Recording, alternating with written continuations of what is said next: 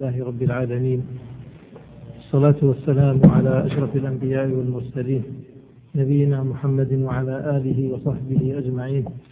أما بعد.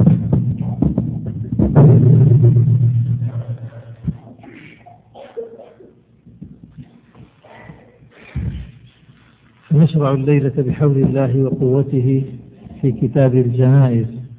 والجنائز هي جمع جنازة أو جنازة بالفتح أو الكسر والجنازة أو الجنازة هي اسم للميت يقال للميت جنازة أو جنازة وتطلق أيضا على السرير الذي عليه الميت يعني على النعش إذا كان عليه الميت. وإذا كان السرير ليس عليه الميت فلا يقال له جنازة ولا جنازة وإنما يقال سرير. إذا الجنازة أو الجنازة تطلق على الميت أو على السرير إذا كان عليه الميت. وهذا الكتاب يذكر فيه الفقهاء آه، أحكام الميت ما يتعلق بالميت من أحكام كالغسل والتكفين الكفن والحمل والدفن والصلاة إلى غير ذلك مما يتعلق بالميت. بدأ المصنف عليه رحمة الله قال تسن عيادة المريض بدأ بذكر أمور مستحبة قبل الموت قال تسن عيادة المريض وقد ورد ذلك في الحديث حق المسلم على المسلم ستة ذكر من ذلك آه، عيادته. قال عيادة المريض وتذكيره التوبة. يعني يسن أن يذكر المريض بالتوبة. قال والوصية. يعني وتسن الوصية. الوصية قال المصنف تسن وهذا هو الأصل أن الوصية سنة لكنها قد تجب في بعض الأحيان. متى تجب؟ نقول تجب إذا كانت متعلقة بأمر واجب كأداء ديون مثلا من عليه ديون أو رد أمانات من كانت عنده أمانات أو عليه ديون غير مثبتة غير مثبتة. ولا تثبتها أو لا يثبتها إلا الوصية. فعند ذلك تصبح الوصية واجبة. إذا الوصية سنة. لكن من كان عليه ديون مثبتة يعني غريمه عنده ما يثبت هذه الديون. تبقى الوصية سنة. إذا كان عليه ديون غير مثبتة الطرف الثاني ما عنده ما يثبت هذه الديون. عند ذلك تصبح الوصية واجبة. كذلك لو كانت عنده أمانات فإن الوصية تكون واجبة لأنه لو مات في هذه الحالة بدون وصية فإن الغير لا يستطيع أن يثبت حقه عندك ويعني عند هذا الميت والميت ميت قد مات. إذا قد تجب أحيانا. قال المصنف قال وإذا نزل به إذا نزل به يعني نزل الموت بالإنسان يعني نزلت الملائكة به بقبض روحه يعني أي عند الاحتضار. وإذا نزل به يعني في حال الاحتضار سن تعاهد بل حلقه بماء أو شراب. لماذا؟ إذا نزل به إذا أصبح في حال الاحتضار يسن أن يتعاهد بل حلقه بماء أو بشراب غير الماء. يعني يسن لمن حضر هذا الميت الذي يحتضر في حال الاحتضار يسن له لمن كان عنده أن يتعاهد بل حلقه أن يبل حلقه. طبعا لا يسقيه الماء فيشرق وإنما يبل حلقه بقطرات من ماء أو شراب لأن ذلك فيه تخفيف للشدة التي يعاني منها هذا المحتضر. و وفيه أيضا تسهيل للتلقين لأنه سيلقنه سيلقنه ويقول له ويقول لا إله إلا الله. ويريد من الميت هذا المحتضر أن يردد لا إله إلا الله أن ينطق بلا إله إلا الله. فإذا كان في حال النزع وريقه قد جف فإنه يصعب عليه التلقين. فهذا يسهل التلقين ويسهل أيضا آه، ويخفف عنه الشدة. قال سن تعاهد ذل حلقه بماء أو شراب وندى شفتيه بقطنة ويندي الشفتين بقطنة لكن لا يسقيه الماء لأنه سيشرب في هذه الحالة.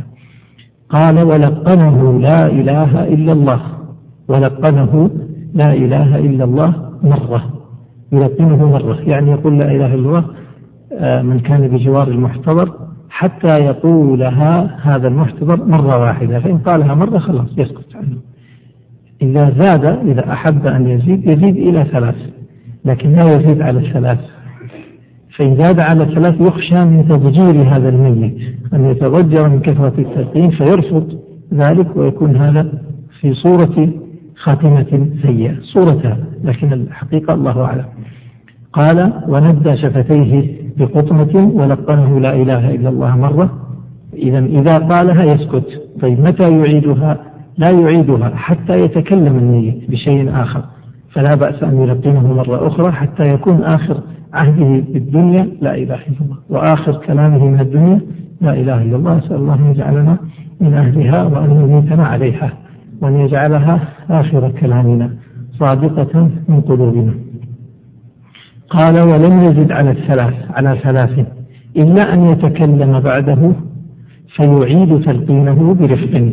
إذا يلقنه مرة إن شاء لقنه إلى ثلاث ثم يسكت عنه. ولا يعيد التلقين سواء لقنه مرة أو ثلاث إلا إذا تكلم الميت. ونقصد بالميت يعني من في حال الاحتضار من هو في حال الانتقال للموت. ميت يعني سيموت.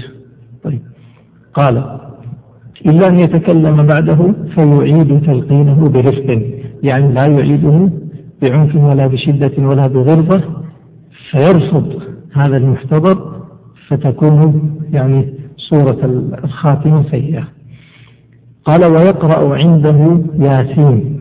يقرأ عنده ياسين يعني يقرأ عنده سورة ياسين.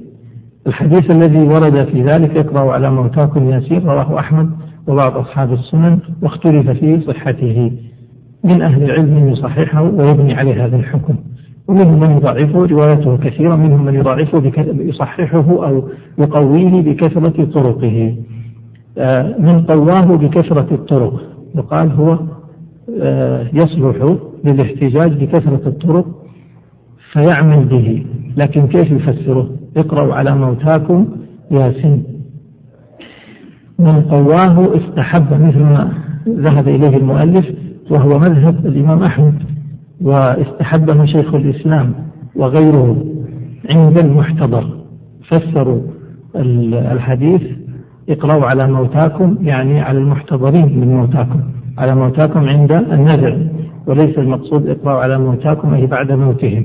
هكذا فهمه الإمام أحمد وصار إليه الشيخ الإسلام ابن تيمية وغيره. وقال الإمام أحمد يقرأ عند الميت إذا حضر ليخفف عنه بالقرآن. نقل عن الإمام أحمد أنه يقول يقرأ عليه ياسين أو غير ياسين. يقرأ عنه يقرأ عنده القرآن فإنه يخفف عنه.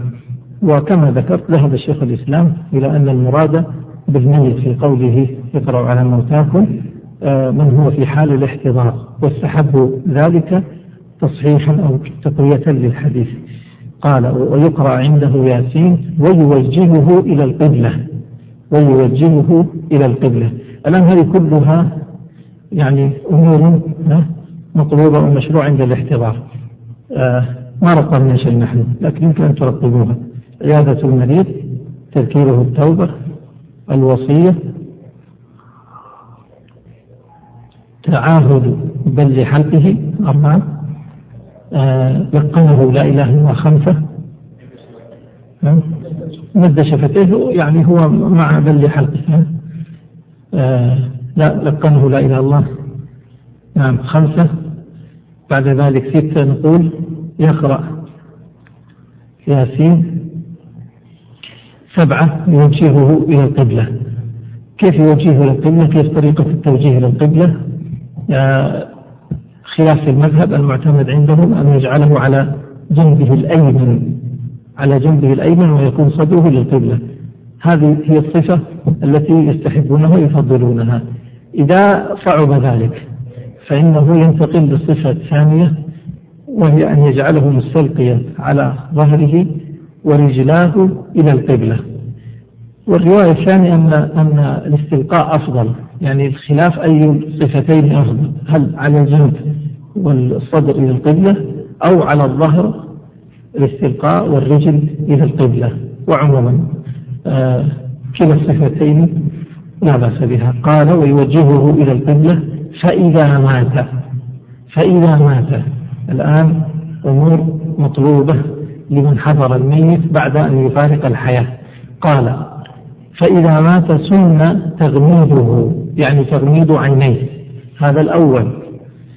سن تغميد عينيه ويعني يستدلون لذلك بالحديث الذي روي عن النبي صلى الله عليه وسلم. قال فأغمض البصر. وقال إن الروح إذا صعدت أو كذا فإن, فإن البصر يتبعه يتبعها أو يتبعها البصر. قال إذا سن تغميضه وشد لحييه هذا الثاني. يشد لحييه لكي يغلق فمه. يشد اللحية لإغلاق الفم. آه، إغلاق الفم هذا بالنسبة للميت لمصالح كثيرة. منها لئلا تدخل هواء في فمه. إذا بقي فاتح الفم قد تدخل في فمه الهواء والشيء الثاني يعني هو أبعد عن إيش؟ عن قبح المنظر. قال وشد لحييه. هذا الثاني. والثالث تليين مفاصله. تليين مفاصله مفاصل اليدين والرجلين. يحركها بالنسبة لليدين وكذلك الرجلين. مع الفخذين يحركها حتى تلين ولا تيبس على صورة واحدة فإنها إن تركت فترة من الزمن بالنسبة للميت يبست على حركة واحدة فيعني يصعب عليه بعد ذلك في الغسل. الرابع قال وخلع ثيابه. يخلع ثيابه. قال وستره بثوب. أن يستره بثوب يعني بقطع من قماش. ووضع حديدة على بطنه. معناه إذا خلع الثياب لا يتركه عار مكشوف العورة وإنما يستره بثوب يغطيه بشيء من قماش. ووضع حديدة على بطنه. والمقصود وضع شيء ثقيل على البطن لكي تمنع الانتفاخ. قال ووضعه على سرير غسله متوجها نحو رجليه. يضعه آه، تهيئة للغسل. يضعه على سرير غسله على السرير على الخشبة التي سيغسله عليها. قال متوجها يعني نحو القبلة منحدرا نحو رجليه. لا يكون السرير مستوي وإنما يكون فيه انحدار. الانحدار يكون في جهة الرجل. لماذا؟ لأنه إذا غسله إذا شرع في غسله فينساب الماء ويخرج الماء وإذا خرجت منه النجاسة فغسله أيضا تخرج. يكون أنفع وأسهل بالنسبة للتغسيل أسهل في غسله إذا يجعله منحدرا نحو رجليه فيكون جهة الرجلين بالنسبة للسرير أخفض من جهة الرأس لأن هذا أنظف له في التغسيل. قال وإسراع تجهيزه وإسراع تجهيزه وهذا الثامن وإسراع تجهيزه إن مات غير فجأة إن مات غير فجأة إذا إسراع التجهيز متى يستحب؟ إن مات غير فجأة. أما إن مات فجأة فهل يستحب الإسراع في التجهيز قال لا. لما؟ لأن من مات فجأة لا يستحب أن يسرع في في تجهيزه معنى تجهيزه يعني الإسراع في غسله وتكفينه ودفنه. لماذا؟ لأنه قد يكون حي يعني حتى يتيقن من موته. ف مات فجأة قد يكون هو في غيبوبة مثلا أو إغماء ويظن أنه مات. فيغسل ويكفن ويوضع في القبر وإذا به حي. فلذلك لا يستعجل به. طبعا الآن الطب الظاهر أنه يعني يستطيع أن يحدد الميت من غير الميت آه، بطرق أدق. لكن في المصنف في أيامه يقول الأولى لا يستعجل بمن مات فجأة حتى يتأكد ويتيقن من موته. وهذا على العموم مطلوب في كل زمن وفي كل عصر. تطور الطب ولا ما تطور؟ المطلوب أن يتيقن الإنسان ويتأكد من انتقال هذا الإنسان من الحياة الدنيا إلى الآخرة وأنه لم تفعله ولا يستعجل فيه. قال وإسراع تجهيزه إن مات غير غير فجأة وإنفاذ وصيته يعني ويستعجل في إنفاذ الوصية في تنفيذ الوصية. إنفاذ الوصية واجب يجب تنفيذ وصيته لكن الإسراع في هذا التنفيذ هو المستحب. قال ويجب في قضاء دينه ويجب ماذا؟ ويجب أي الإسراع. اكتب أي الإسراع. ويجب أي الإسراع في قضاء دينه في قضاء دين هذا الميت. لأن نفسه معلقة بدينه ويتضرر بتأخير هذا السداد وهذا الدين انتقل المصنف إلى غسل الميت. قال فصل غسل الميت. واحد. وتكفينه الثاني والصلاة عليه الثالث ودفنه الرابع. ما حكم هذه الأربعة؟ قال المصنف فرض كفاية فرض كفاية. إذا هذه الأربع غسله والكف التكفين والصلاة والدفن فرض كفاية. إذا قام بها البعض سقطت عن الباقين. لكن لو أن مسلما مات بين المسلمين فتركه المسلمون لم يغسلوه أثموا جميعا. أو تركوه بدون تكفين أو تركوه بدون صلاة أو بدون دفن فإنهم يأتمون يجب فرض كفاية أن آه، تفعل هذه الأربعة. انتقل المصنف الآن إلى أحكام الغسل غسل الميت. قال وأولى الناس بغسله بغسل الميت. أولى الناس عندما يقال أولى الناس بغسله فلان. المراد بذلك عند المشاحة إذا حصلت مشاحة. لكن إذا لم تحصل مشاحة كان يأتي أحد الجيران ويتبرع بالغسل فيأذن له أهل الميت وذووه ما في إشكال. ما, ما لا يأثم. ويصح الغسل وتسقط آه الكفاية ها؟ ويتحقق فرضها. لكن الكلام إذا حصلت مشاحة إذا تزاحم الناس في الغسل كلهم يريد أن يغسل. من أولى الناس؟ هذا هو آه المعنى. قال وأولى الناس بغسله وصيه. ضع رقم واحد هنا. وصيه. من وصيه؟ يعني من أوصى الميت من أوصى الميت بغسله أو من أوصى الميت بأن يغسله. يعني قال الميت أوصى في وصيته قال يغسلني فلان. إذا هذا فلان هو أولى الناس أصبح. إذا أوصى الميت إلى شخص بغسله وكان هذا الشخص أهل لأن يغسله فإنه أهل مقصود بأهله يعني يصح غسله.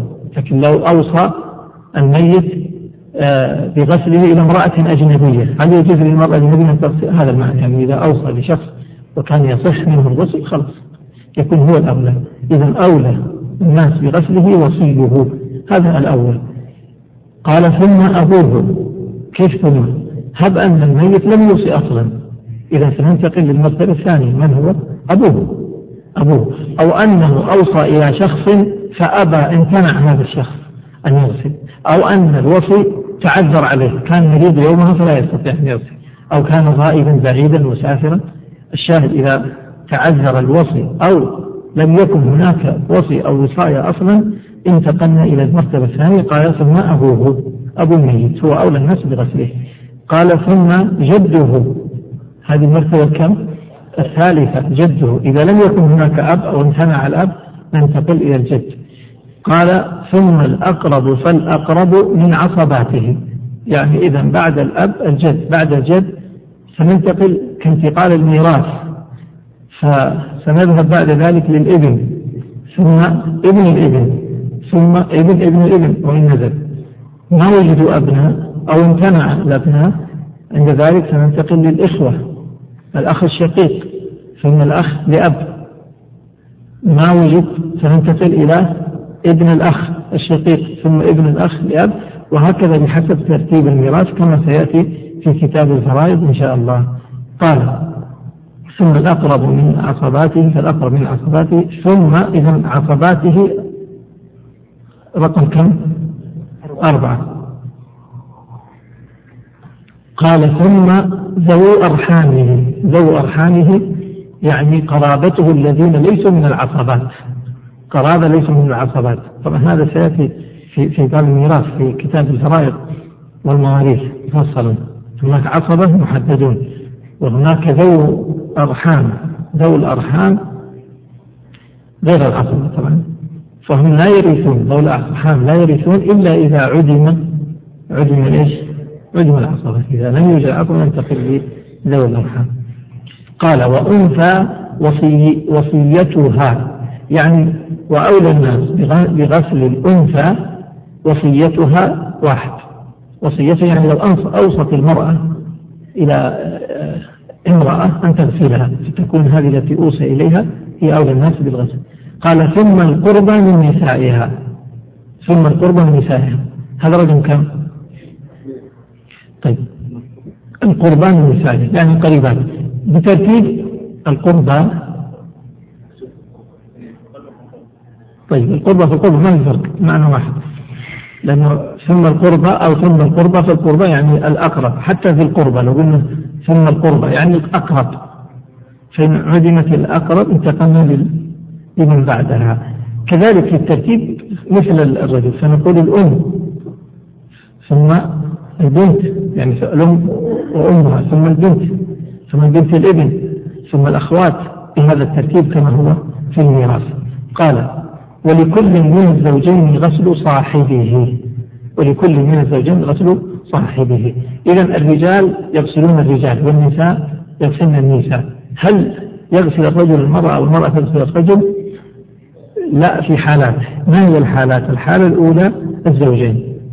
نعم للزوجين أن يغسل كل واحد منهما صاحبه. الزوج تغسل الزوجة والزوجة تغسل الزوج. قال وكذا سيد مع سريته يعني مع الأمة مع أمته.